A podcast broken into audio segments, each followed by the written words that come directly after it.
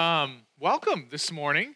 Glad you could be with us. I do want to. I do want to reiterate. This has been a really strange season, right? We've been really disconnected. We've, we've we have this new cultural term that I detest: social distancing. Um, right? That's such not a kingdom word. Like stay apart from each other. Can't stand it. But right, we're we're doing that, and so I just want to reiterate. Man, some of us have had really hard times, right? In quarantine, in isolation. So, man, if you if you're not doing well and you you need someone to talk to uh, you know, you're having some discussions you need to have, like, please reach out to us.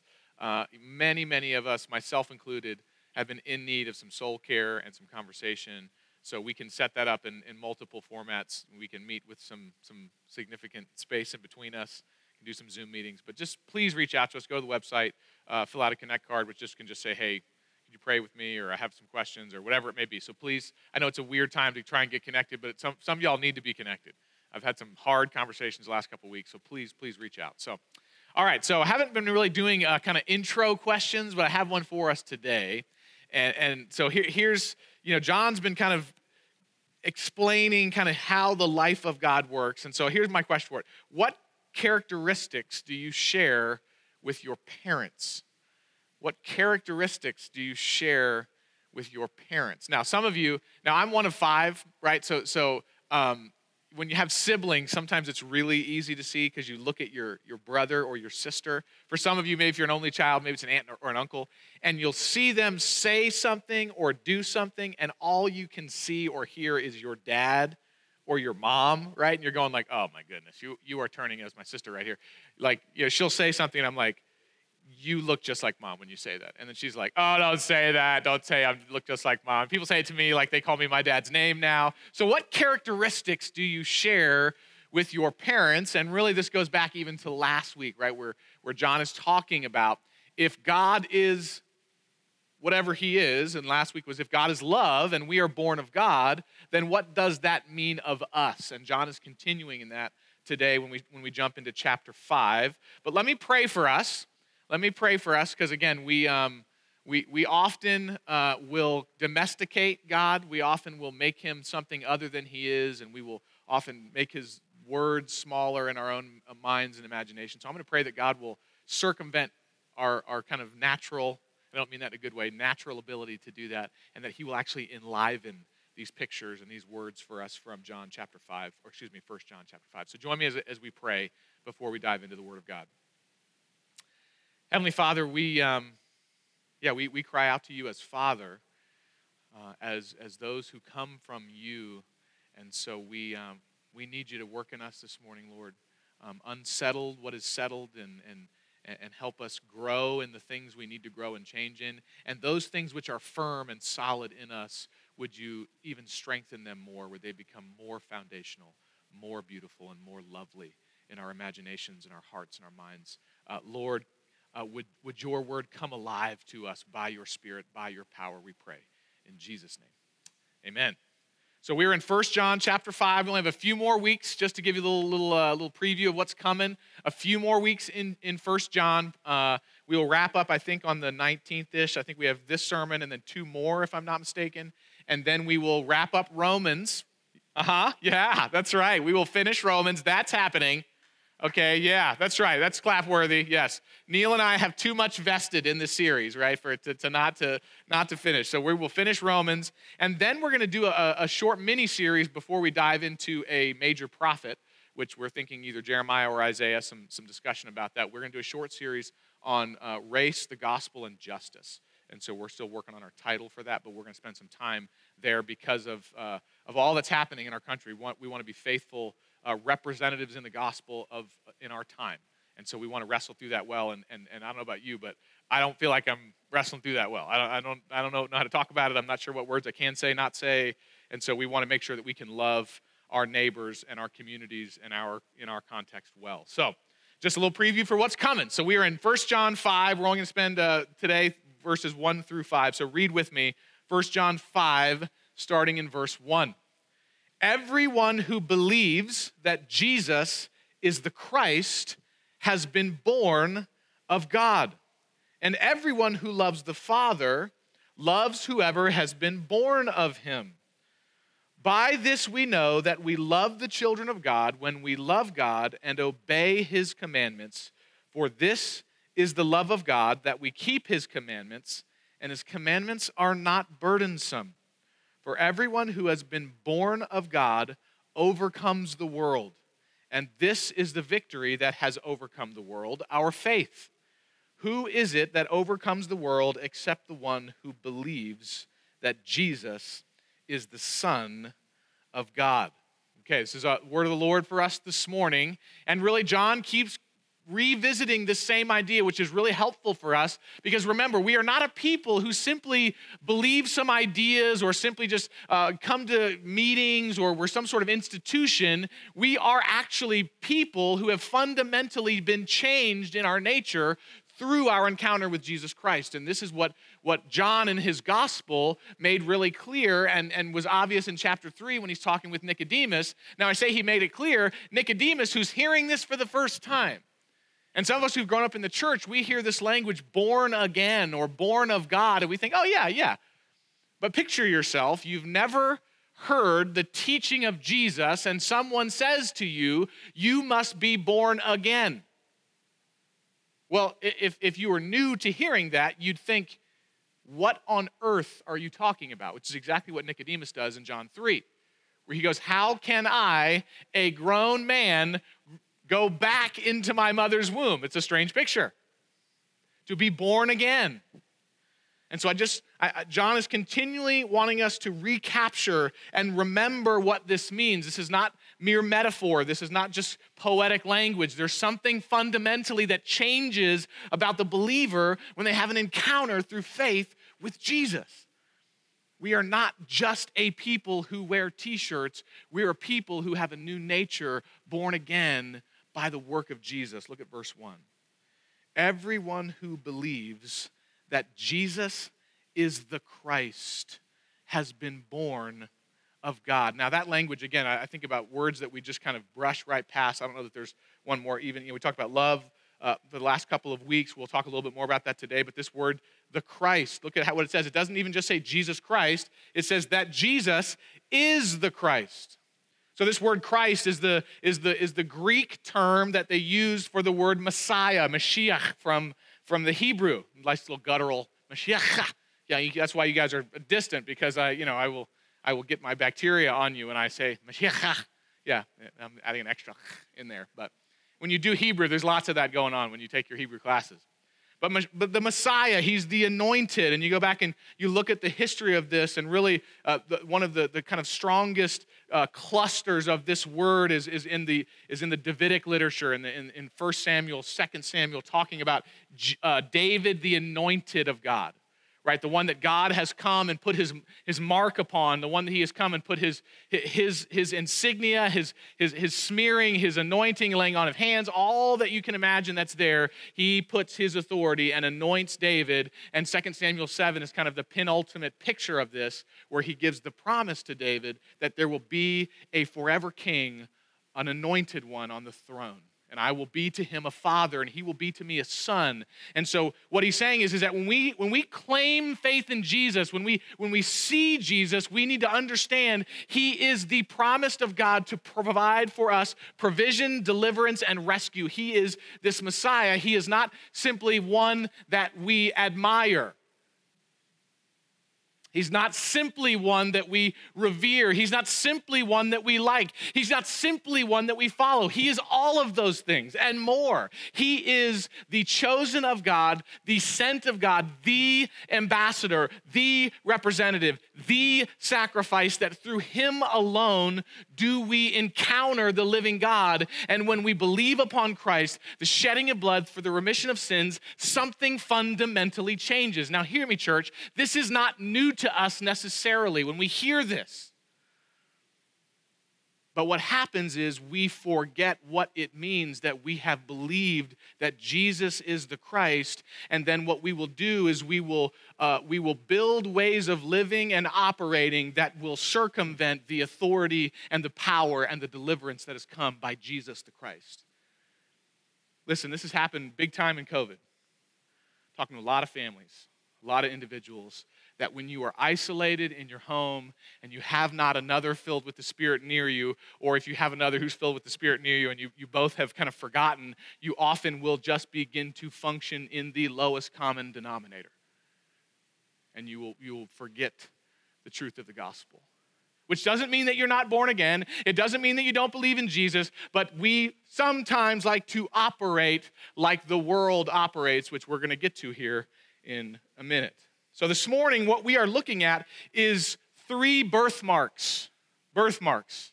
That if you are born of Him, you bear these marks. We talked about the last couple weeks. These are uh, fruits of, uh, of being born of God. So, this, this week, we're just going to say birthmarks. That if, if you are born of God by faith in Christ, you will be marked by certain things. There's certain things about you that when, when people look upon you, they'll say, You kind of look like your dad. Right now, when I was younger, I'd be like, oh, I don't look like my dad. I look like me, you know? But then as you grow older and you begin to see your parents through a new light, you begin to appreciate them a little bit more and kind of see some of the things that they bring to the table, and you go, you know, I'm not so offended that you tell me I look like my pops. He's got a lot of good things to offer, right? And so, what we see here, when we bear the marks of our God, we bear the marks of being born of God, this is a beautiful thing. And so, what we're going to see here, the three marks, the first one really is, is, is kind of, it's two in one. So, they're two marks, but they're kind of inseparable. And, and, and they're this it's, it's love for siblings, is the first mark. Love for siblings. Look at verse 2. By this we know that we love the children of God when we love God and obey his commandments. So we're supposed to love the children of God. Look at verse 3. For this is the love of God, that we keep his commandments and, and again, he just said that. He said those almost exact words. For this is the love of God, that we keep his commandments, and not just that we do that, but his commandments are not burdensome. So the way I'm labeling these two first marks is love of sibling and unburdensome obedience which really all comes together in light living. There's a lightness, right? You think about what Jesus says in Matthew 11.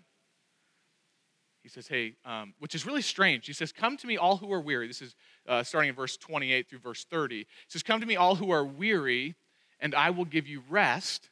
And then he uses a very wearisome uh, metaphor to talk about how he gives us the rest, which really relates well to our text this morning. So that's Matthew 11. 28 through 30. He says, Come to me, all who are weary, and I will give you rest. And then he says this in verse 29 uh, Take my yoke upon you, for it is light. Okay, so it'd be like saying, like, you've been freed from slavery. Here, take these handcuffs. They're really pleasant and you're like reading this about Jesus, you go, what do you mean? Your, your yoke, this, this heavy thing that you put on an oxen that you, you walk in that's like plowing. The, so, uh, huh? What?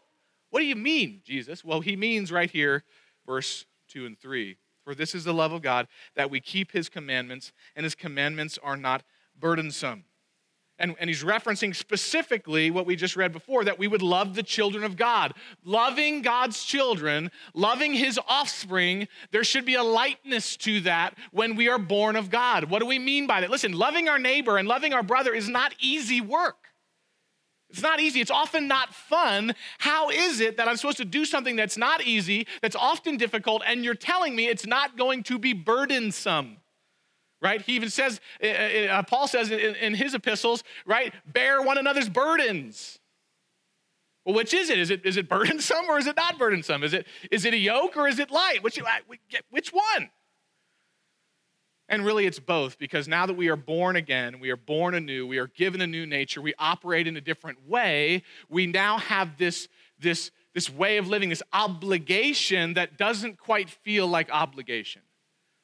And so back to kind of that intro question of who do you re- resemble of your of your parents? You know, what characteristics do you bear of theirs, right? The, as we look at our siblings in the gospel, it's like our siblings uh, in reality. When I look at my sister, the older I get, right? And this is if you have if you have parents who love well, I'll say it this way: what'll happen is as you grow, uh, I remember uh, I, I'm one of five. I'm the fourth. which I have a fourth, and she's psychotic, so I get my, my psychosis now. Um, she's just all over the place, wow, all the time. So that's me. And, uh, and when, you're, when you're young, you're scrapping and fighting only for yourself. Really, you just see you. So every time I'm getting like the small portion, the answer is always like, why do we have five kids? What is the deal? I would have had more Oreos if you weren't around. Thanks, Heather. Right? But she's getting all the Oreos because she's like, oh, I get to those first. She's faster. She's smarter. You were for a while anyway. Right? And so there's a self focus. But when we grow, what starts to happen is if we're being raised well, our parents are showing us, hey, this person that's an annoyance and an obstacle to you is more than an annoyance and an obstacle. They're a person. And when you behave in these ways, it affects them in these ways. And then you start to realize, oh, this person that I'm connected to, not by choice, but by the will of the Father, is here before me, and they are not an obstacle. They're a gift. Right? There, there comes a point when you're five, six, seven, eight, nine, ten, you know, and some of us even later, right? I, I remember not really loving my brother until he went off to tech. I was like, man, he's great. He's great that he lives over there. he's easier to appreciate. But there came a day with my brother, we shared a room. So I was three boys. For the entirety of my life, I didn't have my own room until I went to college. I shared with my brothers. Some of you are like, oh, I can't even imagine that. I can't imagine not having that. I lived in a room by myself. I was like, what is going on here? But when he left, there was this appreciation because I, I, began to see him not as the guy who, who ate the spaghetti that I would have had, but I began to see him for the gift and the joy and the beauty and the, and the life that he brought to our family and to this world. Right? Was, he, he became a delight. So to love him, to move toward him, to speak kindly and to serve and to do these things, it, the, a transition happened from childhood selfishness to mature manhood where I was invited in to see my brother the way that my father saw my brother. Look at the gift that he is. And if we if we are being loved well, we are able to look through the eyes of our parents and see the weight and the beauty and the significance that our brothers and sisters bring. And so when we're told that we love them as a byproduct of being born of God, we don't do that and go, "Oh God, I have to love." Really? Really? We, we began to be those when we're, when we're given the, the family pack of double stuffed Oreos where you don't go, How many of these can I get through before my brothers and sisters get here? Maybe I'm the only uh, sinner among you who does such things or did, does. Um, right? And, and so, so then there becomes this phase again. I'm using silly metaphor, but the, the picture of like at some point you go, huh, can I make sure that these people that I love and care about, that they are blessed as well? And so we this look at look at verse 3. For this is the love of God that we keep his commandments and his commandments are not burdensome. And I, to be honest, most of my life I wrestle with that. Because I'm viewing the commands of God mostly through this lens of you can't, you can't, you can't, you can't, you can't, you can't. And as long as we understand the commands of God from that lens, it will feel burdensome to us. But what God is doing is He's inviting us in rebirth to say, You are now part of a family of these eternally redeemed beings that you are surrounded by, and your relationship to them is gift. And so you get to love them. You get to be an avenue of my love. And so when I command you to something, you are being invited into something. This book I'm reading right now, is a great book, highly recommend it. It's called Your God is Too Safe by Mark Buchanan. It has this just little little phrase on there. that says, Obedience isn't for God's sake, it's for our sake. God is inviting us into something. It's not like God is commanding us, going like, oh, I hope they get it. I hope they can figure it out. Because if they don't, my whole plan's gonna come apart. He can use our disobedience as much as he can use our obedience. He's inviting us in obedience to partake of his ways, to partake of his life, to delight in the way that he has wired all of creation. And so the more we walk with him, the more that we delight in him, the more we see his commandments are, in fact, not burdensome. They are, in fact, an invitation to living and loving and seeing as he sees. But, but, the, but the longer we see those around us as obstacles to joy, the harder it's going to be for us to walk in a joyful light obedience, the harder it's going to be for us to walk in light living. The beauty is as we do this, and, and I, and I, want, I want to confess to you in the testimony of my own heart, as I do this more, the more I delight to do the ways of God. Because I see the fruit that it produces, the health that's there, and the life that comes. So this first one, this the first birthmark, which I guess says two in one, is loving our siblings. Right? They we, we see them through the eyes of our parents. We see them through the eyes of God the Father, and we see the wonder and the delight that they are. And so when we, we obey the commands, right, like not coveting, not lusting, right? The, why are we not doing those things? Because we are seeing this person as a beautiful, eternal being that we are not going to use for our own gain, but that we would even sacrifice for their gain. Then our living becomes lighter because we are not people who have to scrap and grab anymore for life. We are freely given it in Christ. So our living becomes light and then we can be people who memorize 1 John 5 3. For this is the love of God, that we keep his commandments, and his commandments are not burdensome. Oh, to be people who would believe those words and live that out. That's what we are invited into. But he keeps going. He gives us more marks of those who walk with God. Look at verse 4. And he, and he reiterates again For everyone who has been born of God. For everyone who's been born of God overcomes the world. And this is the victory that has overcome the world, our faith. Who is it that overcomes the world except the one who believes that Jesus is the Son of God? So he starts with Jesus the Christ, Jesus the anointed one, and he ends with uh, an emphasis on the sonship right? Kind of his, his son connection, that he is the son of the Father. He is the Father sending the Son into the world. And so he emphasizes for everyone born of God overcomes the world. So just a little refresher on this whole world picture. We saw this in First John chapter 2, where he talks about we won't be lovers of the world, right? But they'll be lovers of God. So that if you go back to uh, chapter 2, verse 15, do not love the world or the things in the world. If anyone loves the world, the love of the Father is not in him. For all that is in the world, the desires of the flesh, the desires of the eyes, the pride of life, is not from the Father, but is from the world. And the world is passing away along with its desires, but whoever does the will of God abides forever.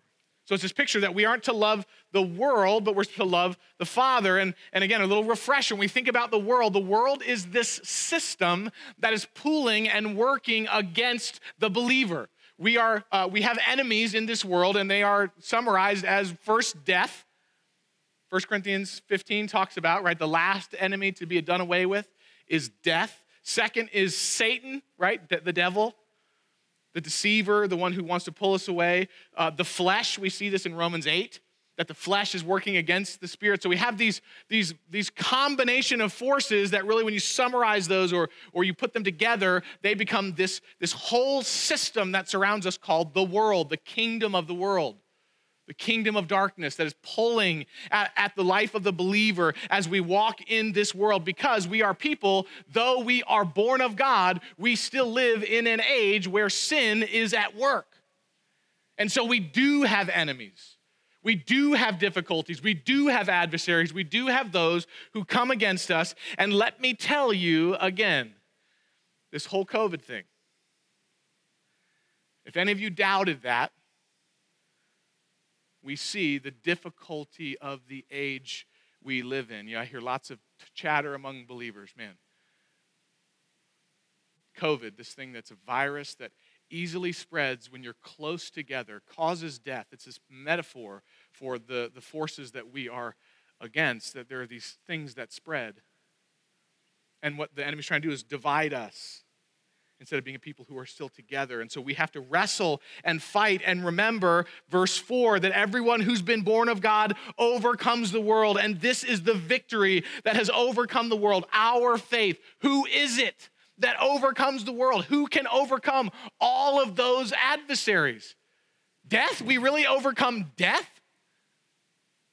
All that's happening in all the world, we can overcome all the pressures of all societies, all cultures, all things. We're able to overcome all of that. Satan himself, the pull of the flesh, all those things working together. How are we able to overcome that? Verse 5 Who is it that overcomes the world except the one who believes that Jesus is the Son of God?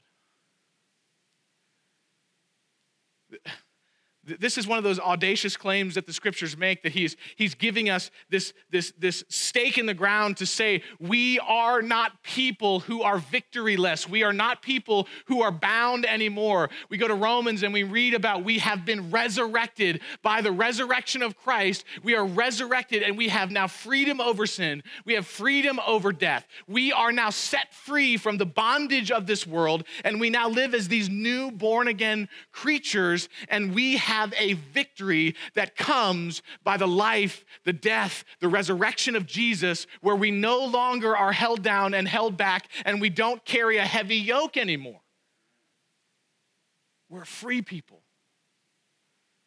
And we have a freedom that the world knows not of. And we have a freedom that now, when we live this freedom, we remind the world of who our Father is and where our freedom comes from.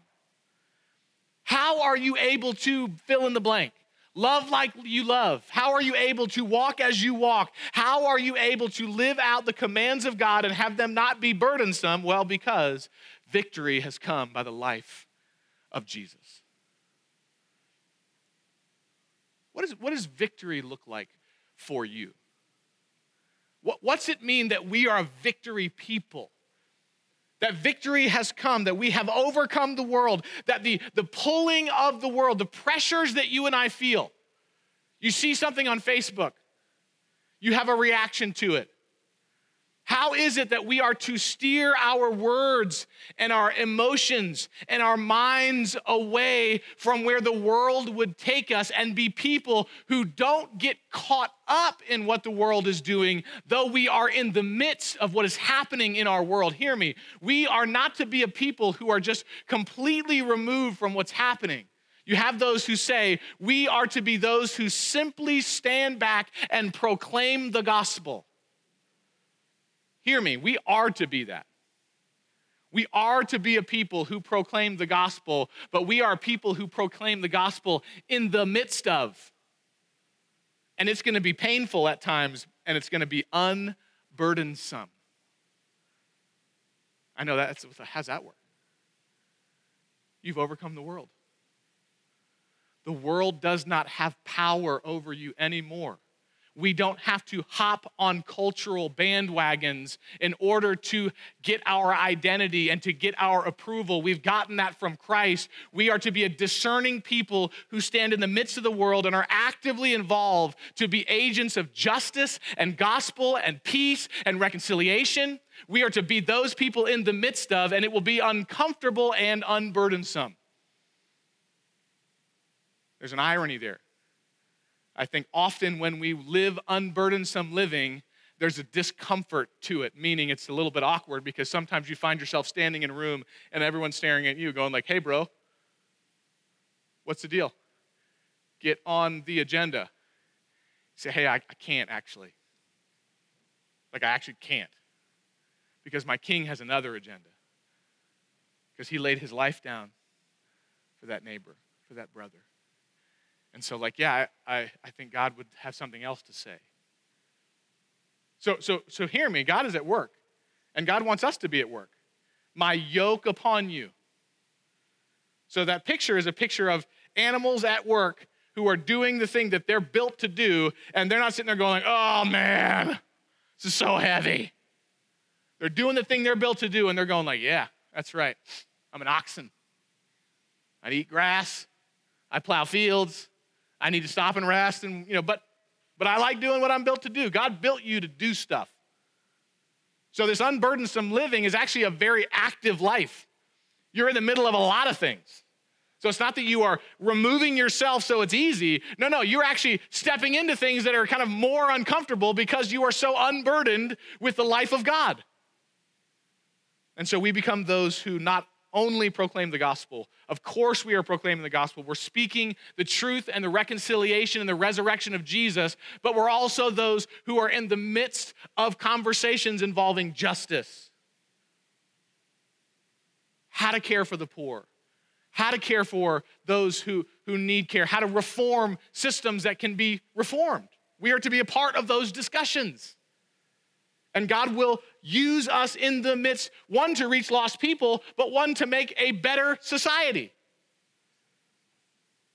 You have overcome the world.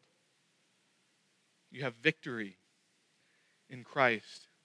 So hear me, we are not hoping that we will do this in such a way that we will fix all the problems. What we are hoping is, is in the victory that comes through Jesus, and we can, to our own physical and social detriment, live unburdensome in the midst of the world, heralding, modeling, living the gospel of Christ, and, and, and being agents of this victorious life that comes by the blood of Jesus, by faith in Him to be born of him. Listen, we will be strange. We are strangers and sojourners in this world. So hear me. I, one of the biggest pulls in all of my life is I want to be cool. That sounds silly. I feel like I'm in, you know 12 again. I want to fit in. I want people to like me. I want people to respect me. And, and Jesus has a much different agenda. We want people to behold the beauty of Christ. And so there will be conversations, maybe many, where, where, where, we don't sound the coolest because we are heralding a gospel that offends the world that says, you need Jesus. And let me show you the kind of person he is because I am born from the same father that he is eternally begotten of. So we are those who believe that Jesus is the Son of God, and we go as ambassadors of this gospel of the Son, this gospel of resurrection. And it's uncomfortable, and yet it's unburdensome. And when you lay your head on your pillow at night, after being mocked and blown up on Instagram because you haven't hopped on the, the latest cultural bandwagon, but have constantly worked for gospel and justice and peace and reconciliation, right? This is going to become really important as we get into election season. We're not Republicans, we're not Democrats, we are followers of Jesus primarily. So, we get to be those who walk now in the victory that's to come. And it will be unburdensome, but it's going to be awkward at times and uncomfortable at times because we find our lives from God on high and we believe that Jesus is the Christ and that only, only, only through him. Hear me, if you take this and we go and try and love our siblings and we go and try and do the commands of God and you haven't been born of God, you're going to wear yourself out. When you keep pounding to try and, and make it happen apart from the life that comes from God, hear me, only by being born again by the blood of Jesus are you going to be able to do this, right? Only by his power, only by birth from above, only seeing with newborn eyes. Only when we know that our eternity is, is hidden away somewhere else. Only then can we, can we walk with him. And I can't emphasize that strongly enough because I'm looking at a lot of frustrated, hurting people who keep trying to fix themselves. And they can tell me the gospel but they've not been born again. John wrote this letter to people who believed, a church. Many of them would have said, I know Jesus. I know the gospel. And he's constantly saying, Remember, we are born from somewhere else. We are born from above by faith in Christ. Let's pray. Heavenly Father,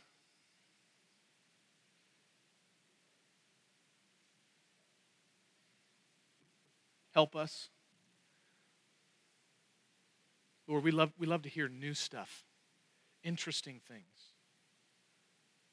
And yet, John keeps bringing us back to the, the reality that we are born only through faith in Christ, that when we believe upon Jesus, this victory comes. And Lord, we always want to try and find some other new uh, new tricky little thing of truth, and you just keep bringing us back to the sufficiency of the gospel. God, help us to wrestle through in an unburdened way how to live with you, walk with you, be propelled by you, be sustained by you. Would you, Lord, be the one that we draw our life from? Lord, help us to be advocates and agents for your gospel in the midst of trying times, which has always been the testimony of the people of God. Help us to walk this, to love our siblings, to live out your commands, to experience your victory. God, help us to walk in that, we pray. In Jesus' name, amen.